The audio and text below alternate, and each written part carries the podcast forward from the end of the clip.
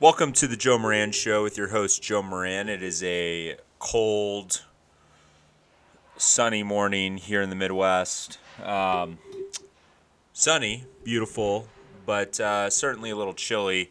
Um, I do these podcasts outside, and as we get closer and closer to fall, winter, I'm going to have to change how I do these because I'm freezing. It's 50 degrees where I'm at, and uh, I'm not going to be able to provide this valuable content to you if it's 30 degrees outside because I'm just not going to make it. Just not going to make it. But I've got my piping hot coffee here. To weather the cold weather, if you will. Um, because there's too many things that we got to talk about since I haven't done the show in a couple days due to some personal conflicts. Uh, a couple things before we get started. Just holy shit, what was that debate? Right? Unbelievable. Unbelievable that debate was. We're going to talk about it. We had some interesting stuff come out last night um, about Pelosi and uh, and Mnuchin and the progress they're making on a fiscal package.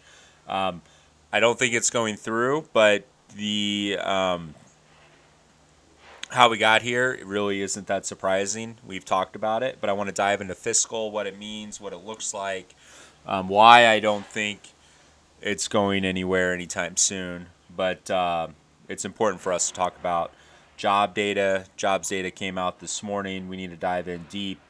And then I want to talk about all of the layoffs that are starting to occur um, from various companies in the economy, and how this was all this was all predictable, right?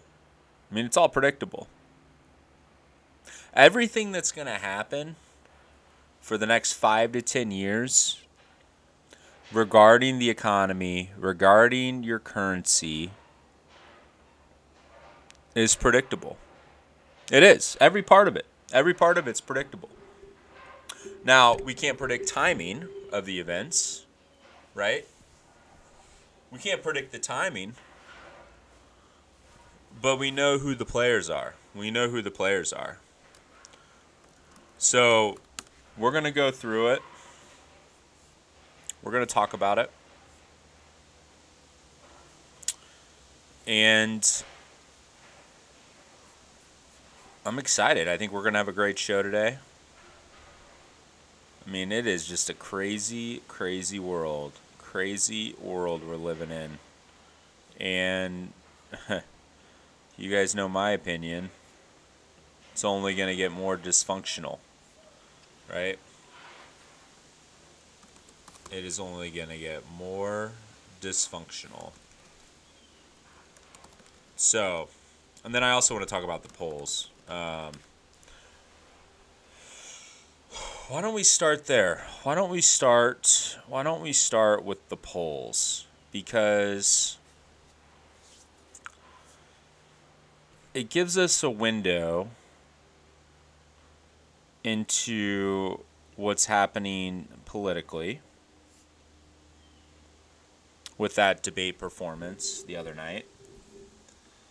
It gives us a window into the renewed stimulus talks between Pelosi and Mnuchin while you have McConnell kind of on the sidelines.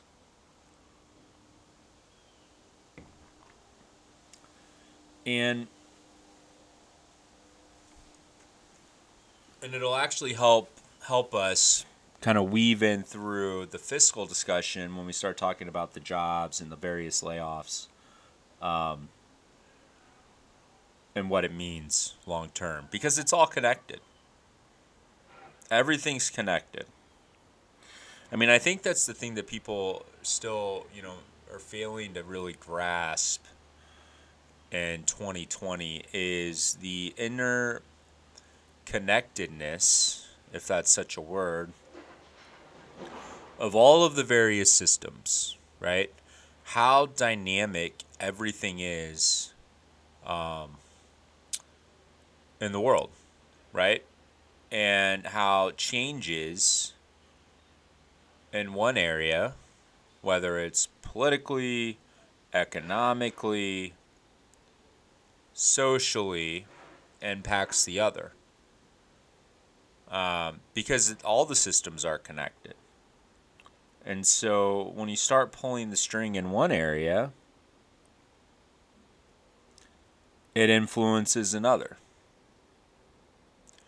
And it's just really important to understand how all of these things touch and relate because then you can start anticipating how to react to these changes to put yourself in the best position to be successful. And that's really what this is all about, right? We just want to be successful. So, polls 538 you know this is through this is really these are polls um, that were added today but dated through the 28th so let's call it dated through what is that Monday night? Monday night. So really not even impacted yet from the debate. Um, even though kind of the polling after the debate shows that you know people you know people think that Biden win, and, and we'll touch on that. But right now, you know, presidential approval heavy on the disapproval side. I mean, we're talking 13, 14, 15 points. People aren't impressed with the job right? Trump, you're not getting it done. You're not getting it done. The people aren't impressed. They're just not impressed. He's never been able to hit a 50% approval. Ever. People aren't impressed. Okay, so that's just general presidential approval. It's not going well. And they're fairly large sample size, right? The sample size is anywhere from 1,000 to 4,400. And you're talking about 13, 14, 15 points upside down. Just not a winning, it's not a winning equation for Donald. Okay? On the presidential side, again, Biden's up eight, nine, eight in a general election. They're not close. They're not close. South Carolina, um, I saw some stuff last night. It wasn't on this poll, but the the gap was actually tighter than this. So this has Trump up, you know, four or five points. You know, I saw it last night where it was plus one for Trump. So he's got wiggle room there. I mean, we know that Trump's going to carry South Carolina. So even if it showed me, even if I saw that Biden was plus three, I wouldn't believe it. Um, but it's not plus 20 for Trump. right? I mean, he he won this state by like 20 points in 2016. And right now it's plus 4 plus 5. Right? And that sets the stage. It sets the stage. Maine, Biden plus 14. Arizona plus 4 for Biden. Iowa. This is showing Again, this is through the 28th that Trump was up plus three, plus five. Saw a poll last night where Biden's now plus two. now, maybe that's action from post debate, right?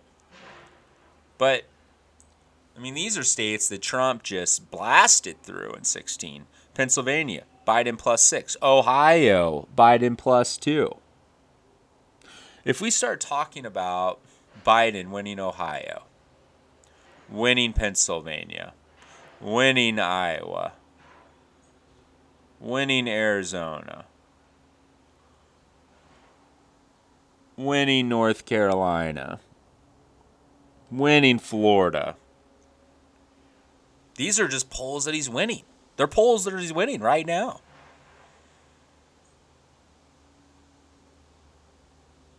How big of a margin is it? What's the margin of victory? People are already voting. More people have voted right now by a factor of like 86 times compared to 2016. They're already voting.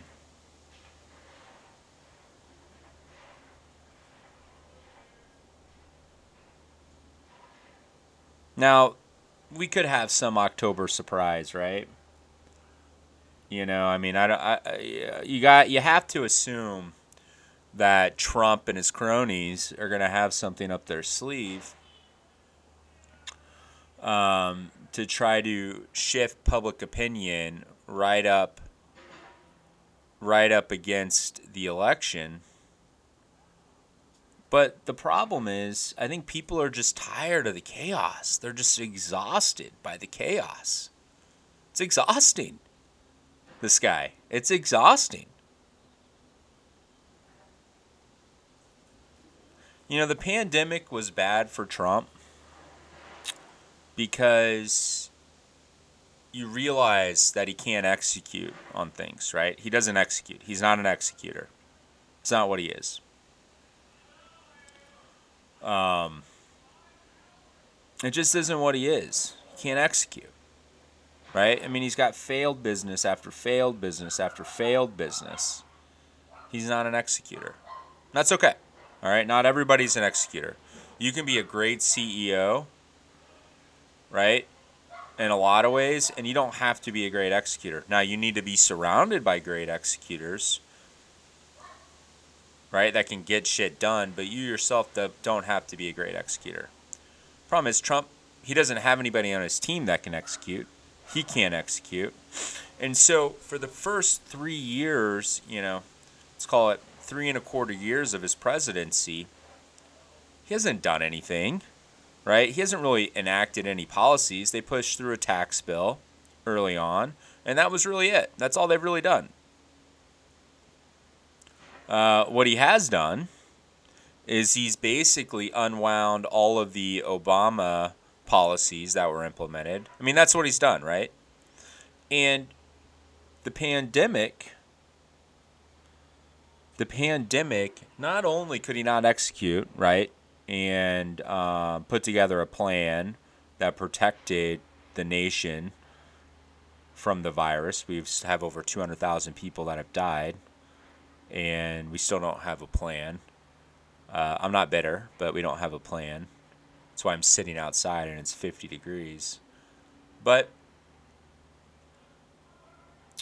I think what really what really tipped the scales on the pandemic was that it created a lot of chaos in people's lives, right?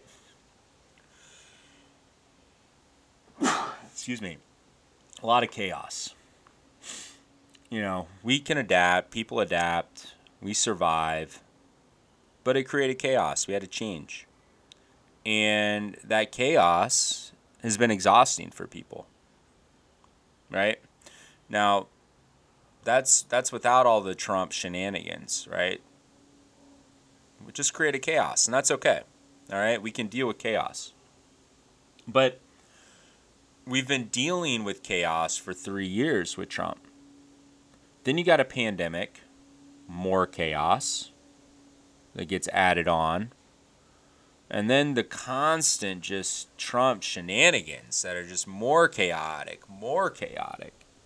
And people are tired of it. They're tired of it. They are worn down. Suburban women are worn down. Suburban men are worn down. The country is worn down from the chaos. From the chaos.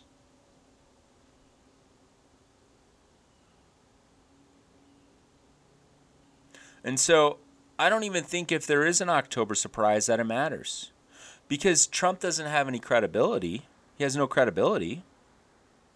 He lies all the time. So anything that he says, you're just like, well, you're a liar, so it doesn't matter. It's not worth anything.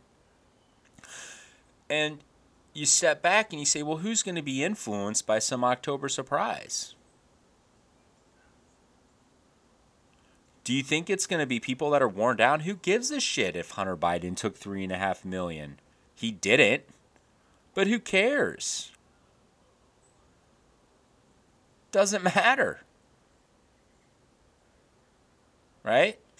Can Joe Biden execute? Probably. That's what I care about. not more Trump shenanigans. I mean, people are just exhausted. And so these polls, you know, what could change the outcome based on these polls? I don't think anything's changed in the numbers, right? The numbers are the numbers. And I don't think you're going to have some huge shift, right? In the data over the next month. People are already voting at these margins. Not good for Trump. He still doesn't have a plan to solve for the pandemic. He's you know, he's he's looking at herd immunity. We'll get to the debate, but the debate was fucking chaos. It was a shit show. So that didn't help him.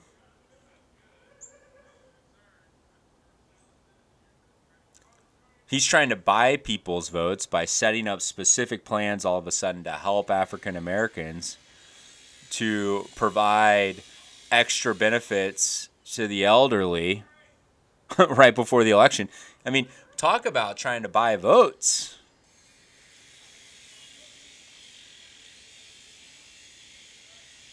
And we'll get to the fiscal, but that's what that that's what that is. That's why Mnuchin's banging down Pelosi's door. it's just it's unbelievable. It's unbelievable. But we're going to keep talking about the polls, but the, not, the, the data's not going to change. They're not going to shift, right? Arizona, look, the Senate, it's going to be a fucking sweep for the Dems. Because people are tired, right? People want elected officials to be civil,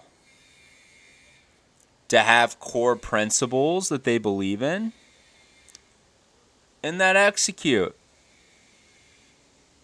That's it. That's it. That's it. So Kelly, she's up nine. They're up. Kelly's up nine over McSally in Arizona. Ernst is down against Greenfield in Iowa by one, two. Susan Collins, you're you're you're out. You're out you and your both sides and we'll get to Susan Collins' comment on the debate. It's, I mean, it was, it's disgraceful. It's disgraceful. You're out. You're down five. You're out. Graham, you're only up plus one in South Carolina. You're in trouble. Colorado, Gardner, you're out.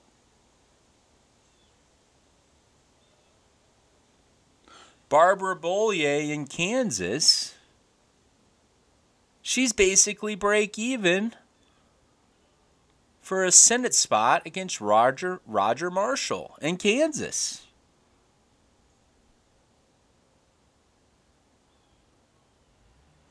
People are tired. And that was always this was always the problem with the Republican strategy of going all in on the Trump thing right? Jumping in the Trump wagon, which is what they've done for the last four years. Yeah, 40% of the country is all in on the Trump wagon. But what happens when the ride's over? Because I'm not going to forget. The elderly, they're not going to forget. The millennials, the Gen Zers, they're not going to forget what happened over these four years. And you're already a shrinking minority, so you need to be you need to be expanding your base, not reducing your base.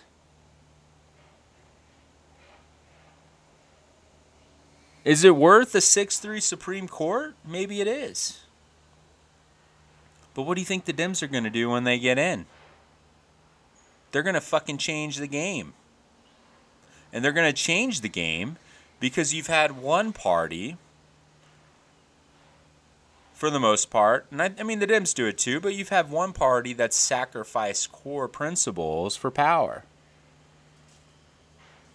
and consolidation of power. And so you're likely going to be fucked in a month, right? That's what the polls are telling you. And as the Republicans scramble to get through this uh, Supreme Court nominee, and as they do everything they can, and we'll get to Trump's comments at the debate, to hold on for dear life. It's slowly, slowly slipping out of their grasp. That's what the polls are telling you. And it doesn't matter, right? Whether there's some October surprise. Hunter Biden, yeah, took three and a half million. Well, it's bullshit, but let's say that he did. Doesn't matter. Doesn't matter. So we're gonna. I, I can't wait for the polls post post debate because that was that was a shit show. That was an absolute shit show. So, let's talk about the debate for a second. Let's talk about the debate. I mean, uh, the tactics, right? So the strategy for Trump was to be aggressive, to cause Biden to screw up because Trump's down, right? So Trump is the one that needs to make the move to force Biden into an error so he can catch up. And the debate was his, was probably that, that debate was his opportunity. That was his opportunity. You know, he needed to put Biden in a box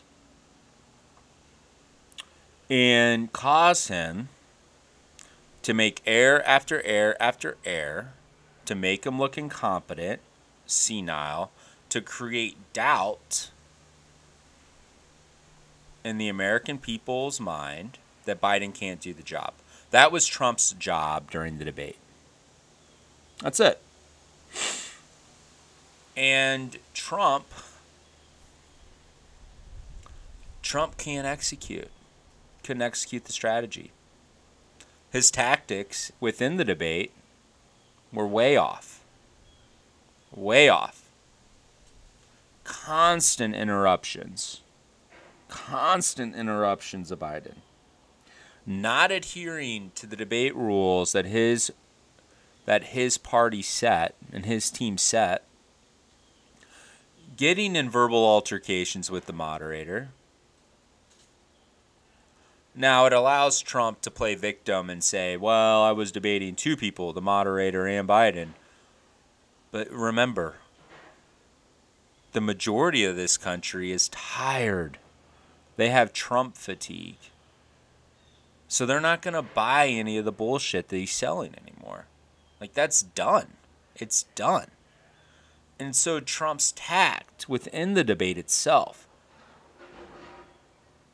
started working against him.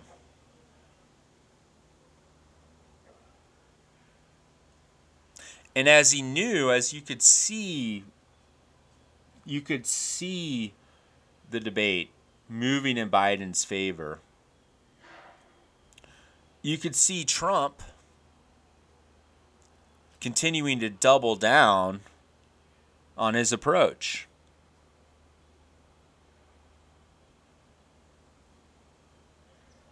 To the point where he actually wouldn't condemn white supremacy and white supremacists.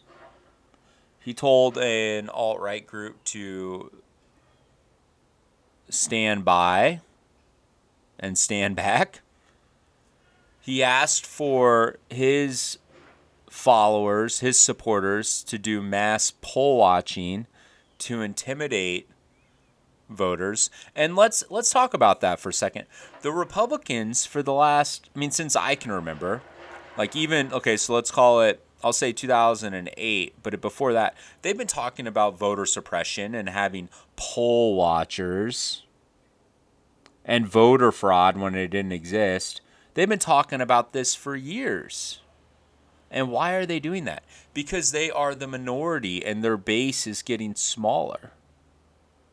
And the only way that they can stay in power and have a voice at the table is if they stop people from voting. That's it. That's it.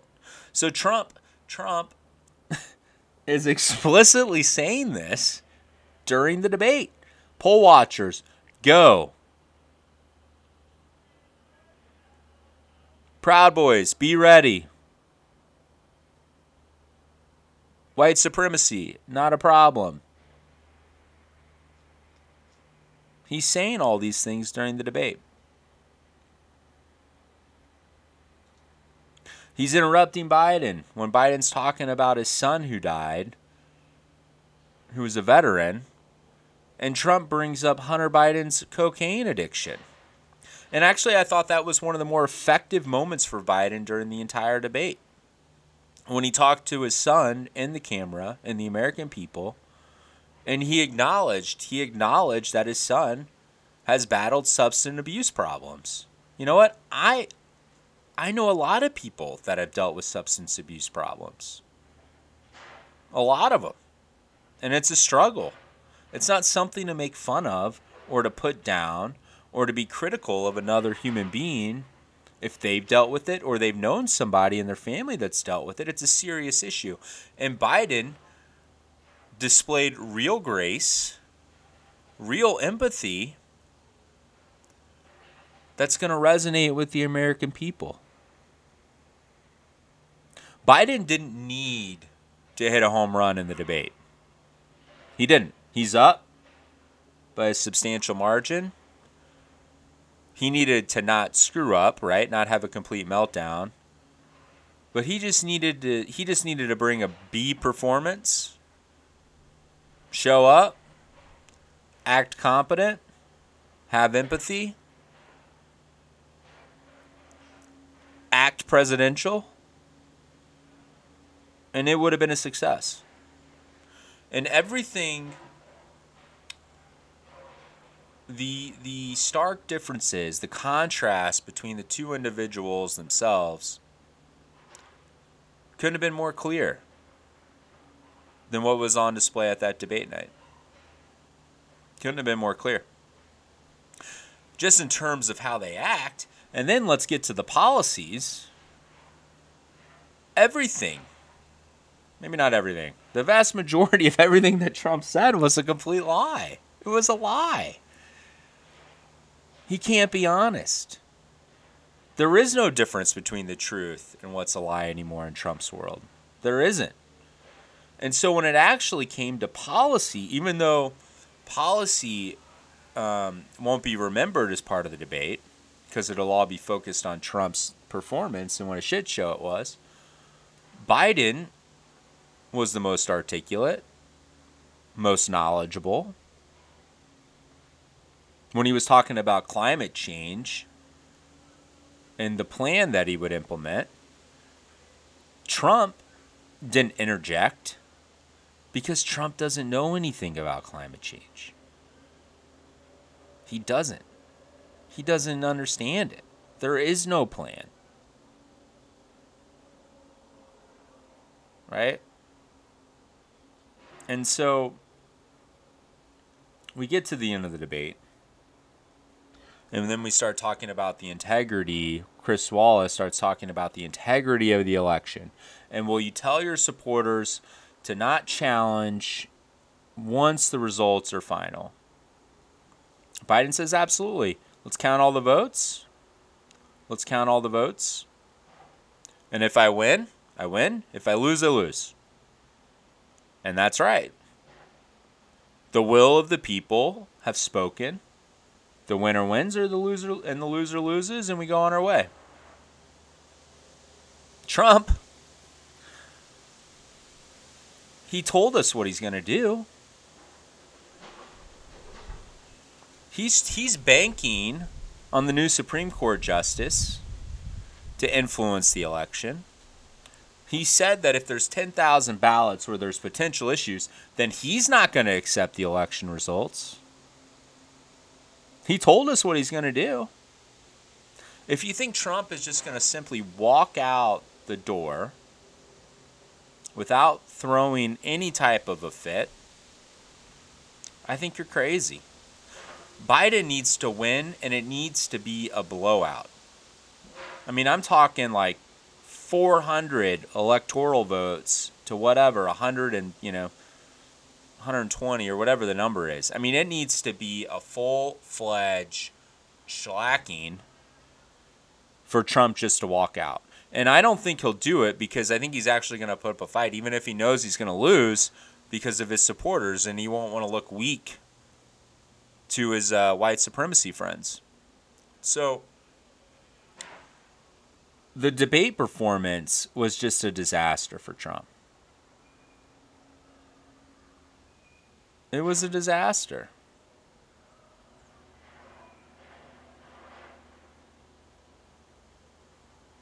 It was a disaster. And uh, it'll be interesting to see how the polls reflect that.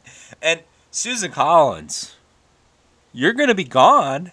And the reason you're going to be gone is because of statements like this. So I'm going to read just part of this article because it's it's just unbelievable. It's just it's unbelievable how people just don't have a pulse for uh, for the country, right? And their principles are so jaded. They forgot what their principles are that they can't even call it out when there's an issue. So Susan Collins blamed both sides for the debate, for the issues with the debate. Collins said Tuesday was the least educational debate of any presidential debate I've ever seen. True. Who's responsible for that? Collins opined. I think there there was fault on both sides. Really? Both sides? Did she watch the debate? So she was pressed on this, and then she said, I think that interrupting on both sides, the name calling was very unbecoming for a presidential debate. the name calling. Yes, Biden called Trump a clown. He is a clown. He acted like a clown. For four years, four plus years, ever since the 2006 primary, we've allowed Trump to name call and to tear down and to tear down the decorum and the respect of our institutions that now Biden's pushing back and now it's both sides. Collins, you're going to lose Maine. You're going to lose it. And maybe she knows that. Maybe she doesn't care anymore. And so that's why she's saying both sides. I don't think so. I think she's just an idiot. And I don't want to make personal attacks. But these people lack understanding. They lack understanding.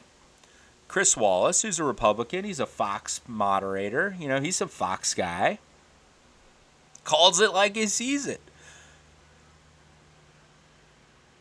And he said during the debate, I think the country would be better served if we allowed both people to speak with fewer interruptions. And I'm appealing to you, Trump, to do that. And then Trump tried to both sides it, which is probably where Susan Collins gets it. Well, and him too, Trump responded. And then Wallace answered, Well, frankly, you've been doing more interrupting than he has, sir.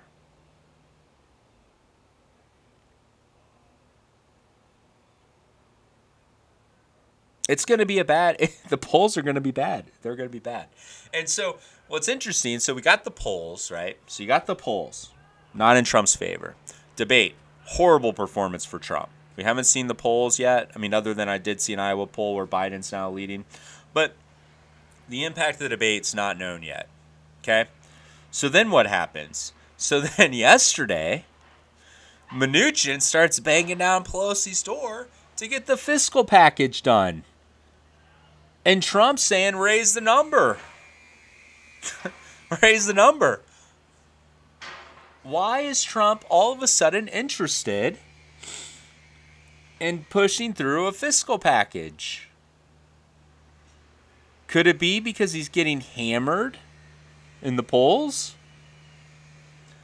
So let's talk about the fiscal package that the uh, that the Republicans, or most notably the administration, is pushing forward.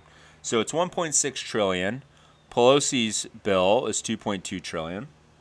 Okay, so we're off 600,000. Okay, we should be able to find a middle ground here, right? 1.75, 1.9, 2. We should be able to get there. Now you still got to deal with McConnell, but we should be able to get there. 250 billion for state and local governments.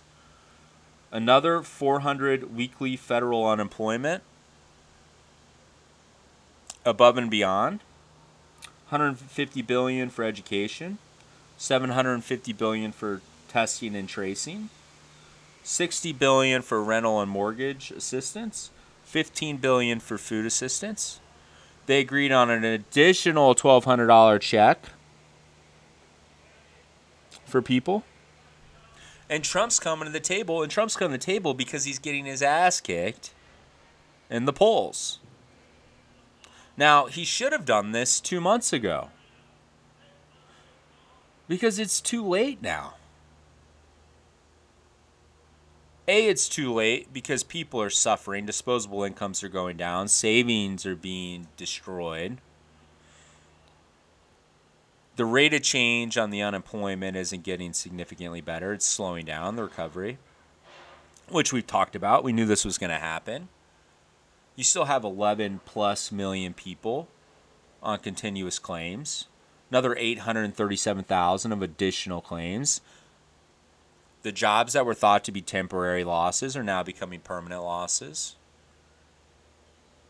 We've got a rash of layoffs coming from the airlines, from Disney, from the New York uh, Metro, Amtrak.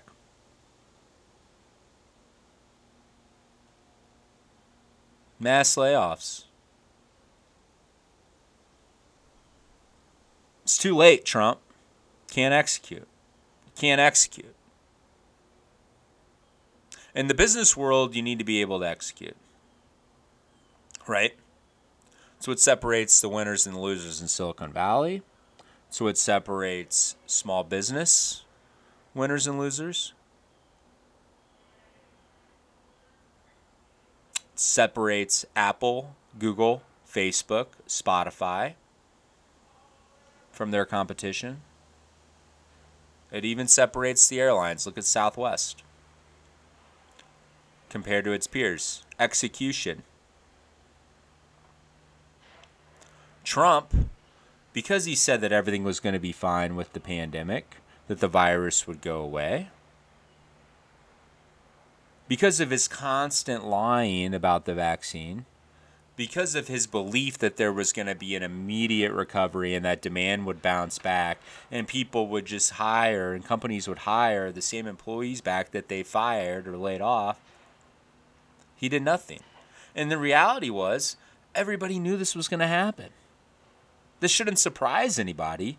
And now that Trump's getting his ass kicked, he's trying to come back to the table. Look, they're they're going to get something done whether it's now or whether it's post-election, right? And if it's post-election, it's probably not until Biden gets in Biden gets in. Because Trump isn't going to do anything during the last 2 months to actually help the American people. He's going to be focused primarily on saving his ass from being prosecuted right? So if it doesn't get done now, which I don't think it will, because of McConnell and the Republicans, but if it doesn't get done now, it gets done in January when Biden steps in. And it's going to be too late. It's already too late.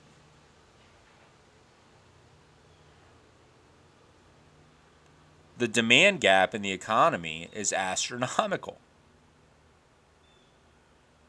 It's astronomical.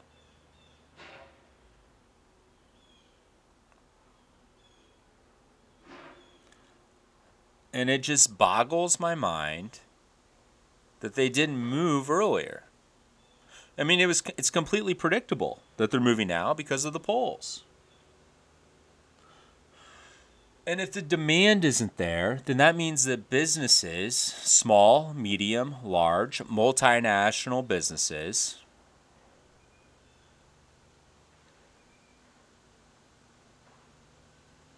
can't pay their debt back, become insolvent, have to do more layoffs to save cash flow.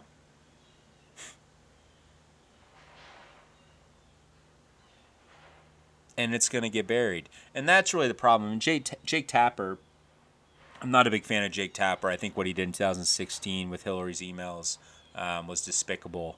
And I'm not sure he still realizes the impact, and frankly, all the news impact on kind of the both sides equation, right? Look, every person, and this is this is something that I think is important. Every person has flaws, right? Every party has flaws. Everybody has their own shit. We all do. Everybody does. Every company has warts. But they're not all equal. The magnitude of the various issues are different. right? When people talk about power laws and why the cream of the crop make 10x, 20x over the next tier, it's because of the value that the top 1% in whatever field, doesn't matter, brings to the table versus your person at 50% or even 90%, even top 10. Right? So there's an order of magnitude difference. There's a power law difference. And Tapper in 2016, and I'll get off this in a second, but Tapper in 2016 equated all of Trump's bullshit, which was an order of magnitude higher in terms of being problematic, to Hillary's emails. And he treated them as equal. And he did it, and all the media people did it. And it helped influence the election because they didn't do their job correctly. They're focused on eyeballs and ratings and clicks. That they didn't give an accurate representation of the race. But it's neither here nor neither here nor there. But Tapper, after the debate, said he can't help but realize that uh, Trump's trying to bring the whole thing down with him. And that's the issue. Trump loses, he's going to kick, scream, fight. And the risk is if he tries to tear the whole thing down with him before he exits. He tries to burn as much down before he's gone. That's the risk. He's not going to do anything when he's a lame duck that benefits the American people because he's not going to care. He's not incentivized to care at that point. I mean, he probably won't even do another press conference. Right? He'll just sit there in his bunker and pout. And it's a problem because the economy isn't doing well. Right? It's not robust right now. The pandemic is still here.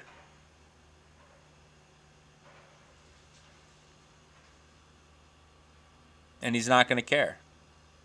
He's not going to care. And so after the election, let's call it two and a half months, we're going to be in a holding period where we're all going to be hoping that Trump doesn't burn the whole fucking thing down. That's where we're going to be at. So, I know it was a political show today, but the politics right now, they're driving everything. They're driving the economy. They're driving the response to the, to the pandemic. They're driving the valuation of the currencies with whether or not there's fiscal. And if there's no fiscal, then it means that The Fed has to do more from a monetary standpoint. And right now, politics are at the center. Trump's at the center. So we got to talk about it. We got to talk about it. And again, I know I wasn't very impartial today, right? And I didn't look at both sides of the equation today. But we can't do that with Trump. Trump's different. Because Trump doesn't care about the democracy. And so when Trump's gone, whenever that is, and maybe it's 50 years from now if he wins, right? When Trump's gone, and we can bring some intelligence and some respect, some decorum back to politics, presidential politics, and Congress. We'll look at both sides and we'll talk about what's the best outcome from an intellectual standpoint, right?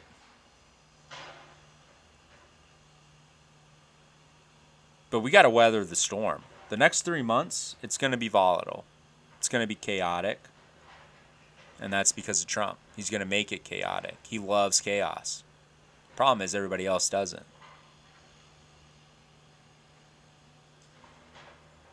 And until tomorrow, keep your ear to the grindstone.